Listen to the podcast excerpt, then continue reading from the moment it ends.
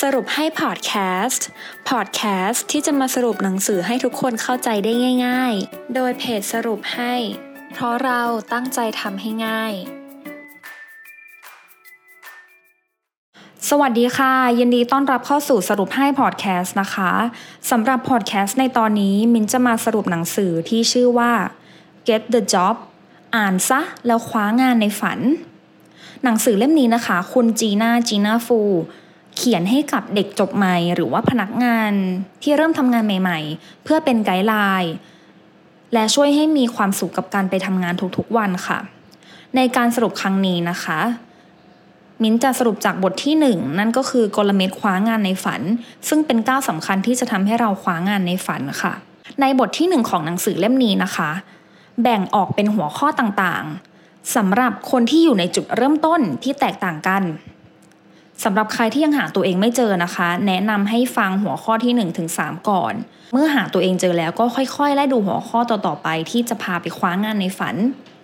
ส่วนใครที่หาตัวเองเจอแล้วนะคะ หรือว่ากำลังมองหางานแรก หรือหางานใหม่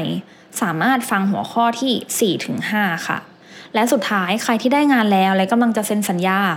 ลองมาฟังเนื้อหาในหัวข้อที่ 6 กันค่ะ เริ่มกันที่หัวข้อ1ถึง3นะคะสำหรับคนที่ยังหาตัวเองไม่เจอ คุณจีน่านะคะ ได้เขียนถึง 5 สิ่งขวางกั้นให้หาตัวเองไม่เจอค่ะ อย่างแรกนะคะ คือคุณไม่กล้าลอง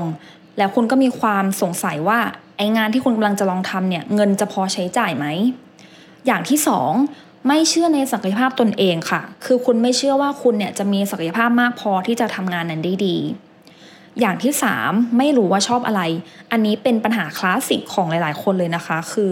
คุณไม่รู้ว่าตัวเองชอบอะไร การที่ไม่รู้ว่าตัวเองชอบอะไรเนี่ย มันก็จะหางานที่ใช่ได้ยากค่ะ อย่างที่สี่คิดไม่ออก อันนี้ก็คล้ายกับข้อที่แล้วนะคะ แต่อันนี้คืออาจจะหนักกว่า คือคิดไม่ออกเลยว่าจะทำอะไรดีชอบอะไรไม่รู้เลย และอย่างสุดท้ายตามกระแสเกินไปค่ะ อันนี้ก็เป็นคนที่เห็นว่าอะไรดีอะไรได้อะไรปังก็ทำตามไปเรื่อยๆ มันก็เลยทำให้เราหาตัวเองไม่เจอนั่นเอง หัวข้อที่ 2 นะคะ หาตัวเองด้วยวิธี passion filter อันนี้นะคะสำหรับคนที่หาตัวเองไม่เจอต้องการจะหาตัวเองให้เจอค่ะ ลองนำกระดาษและปากกามานะคะ ให้คุณเขียนสิ่งที่คุณชอบทำและทำแล้วมีความสุขค่ะ ขั้นตอนต่อไป สิ่งที่คุณชอบทำเนี่ยเป็นอาชีพอะไรได้บ้าง ขั้นตอนที่ 3 ทักษะที่คุณทำได้ตอนนี้ หรือระยะเวลาอันใกล้ ขั้นตอนที่ 4 เรียงสิ่งที่คุณอยากลงมือทำจากมากไปน้อย และขั้นตอนที่ 5 พิจารณาเรื่องเงินค่ะ ว่างานที่คุณอยากทำนั้นมีรายได้และค่าตอบแทนเท่าไหร่ ตัวอย่างของ passion filter นะคะ จากข้อหนึ่งคือเขียนสิ่งที่คุณชอบ สมมติว่าคุณชอบฟังเพลง ชอบแฟชั่น ร้องเพลง ชอบศิลปะ ชอบแต่งสวน ชอบอยู่บนเวที นำไปสู่ข้อที่ 2 คือสิ่งที่คุณชอบนำมาทำเป็นอาชีพอะไรได้บ้าง ถ้าคุณชอบฟังเพลง คุณสามารถเป็นดีเจได้ หรือถ้าคุณชอบศิลปะ คุณก็สามารถเป็นนักตกแต่งภายในได้ หรือถ้าคุณชอบอยู่บนเวที คุณก็สามารถเป็นนักพูดได้ค่ะ มาสู่ข้อที่ 3 นะคะ นั่นคือทักษะที่คุณทำได้ตอนนี้ มันจะมีสิ่งที่คุณชอบนะคะ แต่ว่าอันนั้นคือสิ่งที่คุณทำได้หรือเปล่า ในส่วนนี้นะคะ ตัวอย่างของสิ่งที่ทำได้คือการเป็นดีเจ การเป็นนักตกแต่งภายในและเป็นนักพูดค่ะ และมาสู่ข้อที่ 4 ในการเรียงสิ่งที่คุณอยากทำจากมากไปน้อย สมมติเราเรียงจากข้อ 1 ตกแต่งภายใน ข้อ 2 ดีเจและข้อ 3 นักพูดค่ะ และจะนำไปสู่ขั้นตอนที่ 5 คือการพิจารณาเรื่องรายได้ จาก 3 อย่างนี้นะคะ ในตัวอย่างเขาพิจารณาว่าการเป็นนักพูดเนี่ยให้รายได้ที่ดีที่สุดค่ะ นั่นคือการเป็นวิทยากรทางด้านการสื่อสาร หรือว่าเป็น guest speaker นี่เอง หัวข้อที่ 4 และ 5 ค่ะสำหรับคนที่หาตัวเองเจอแล้ว หรือว่ากำลังมองหางานแรกนะคะ คุณจีน่าได้เขียนความแตกต่างของคำว่าเรซูเม่และ CV ว่า 2 อย่างนี้แตกต่างกันยังไงค่ะเรซูเม่นะคะจะเป็นการเขียนประวัติส่วนตัวแบบย่อๆ เช่น ประวัติการศึกษา ประวัติการทำงาน ที่เกี่ยวข้องกับตำแหน่งที่เราจะสมัคร ส่วน CV นะคะ คือการเขียนประวัติส่วนตัวแนวบรรยาย อาจจะละเอียดหรือว่ายาวกว่าเรซูเม่ค่ะ ข้อ 5 นะคะ ข้อดีและข้อเสียตามขนาดบริษัท มีบริษัทขนาดใหญ่ขนาดกลางและขนาดเล็กค่ะ ถ้าคุณนะคะทำงานหรือว่ากำลังหางานในบริษัทใหญ่ ข้อดีคือมีเกณฑ์เงินเดือน มีแผนกที่เชี่ยวชาญ มีงบสนับสนุน ส่วนข้อเสียคือระเบียบเยอะแข่งขันสูง และปรับเปลี่ยนยาก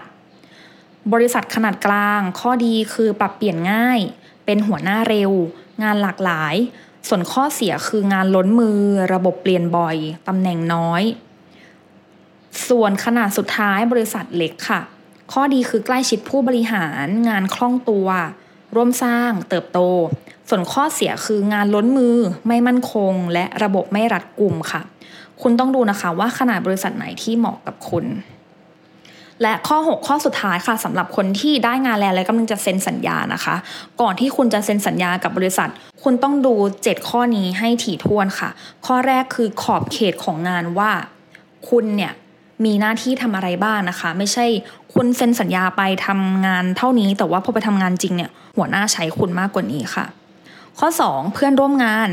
ต้องดูเลยว่าเพื่อนร่วมงานที่คุณจะไปทำงานด้วยเนี่ย เป็นเพื่อนร่วมงานที่ดีคอยช่วยเหลือหรือเปล่า ข้อ 3 หัวหน้าอันนี้สำคัญมากๆนะคะถ้าหัวหน้าถ้าคุณเจอหัวหน้าดีเนี่ย คุณจะก้าวหน้าในการทำงาน แล้วก็มีความสุขในการทำงาน แต่ถ้าคุณเจอหัวหน้าที่ไม่ดี แล้วก็มันก็จะเป็นอีกแบบหนึ่งเลยค่ะ ข้อ 4 วัฒนธรรมองค์กร อันนี้ก็สำคัญนะคะ ถ้าเกิดว่าใครที่เป็นเจนใหม่ ๆนะคะ ก็อาจจะชอบวัฒนธรรมองค์กรที่ที่อยู่กันแบบสบายๆ ไม่ต้องมีกฎเข่งขัดอะไรมากนะคะ แต่ถ้าเจนที่ รุ่นสูงๆแล้วนะคะ เขาก็อาจจะต้องมีวัฒนธรรมที่เข่งขัดนิดนึง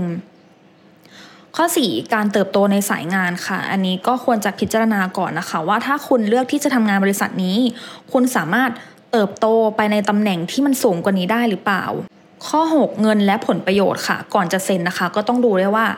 เขาจะให้ค่าตอบแทนต่อเดือนเท่าไหร่ แล้วก็มีผลประโยชน์อะไรบ้าง ให้วันหยุดกี่วันนะคะ มีประกันอะไรบ้างก็ดูให้เรียบร้อย และข้อสุดท้ายคือการเดินทางค่ะ ต้องดูด้วยนะคะว่าบริษัทที่เราจะไปทำงานเนี่ยอยู่ห่างจากบ้านเราเท่าไหร่ ถ้ามันห่างมากๆ เราก็อาจจะต้องไปเช่าคอนโด แต่ถ้ามันอยู่ใกล้บ้านเรา เราก็สามารถช่วยประหยัดค่าใช้จ่ายในการเดินทางได้ค่ะ ก่อนจะจบไปนะคะ ขอจบด้วยคำคมในเล่มค่ะ จากคุณ J.K. Rowling ถ้ากำลังทำในสิ่งที่รัก แปลว่าคุณเดินมาถูกทางแล้ว หวังว่าทุกคนจะได้ประโยชน์จากพอดแคสต์ในตอนนี้ พบกันตอนหน้าสวัสดีค่ะ ติดตามสรุปให้ได้ที่ Facebook, YouTube และ b ล็อกดิค่ะ เพราะเราตั้งใจทำให้ง่าย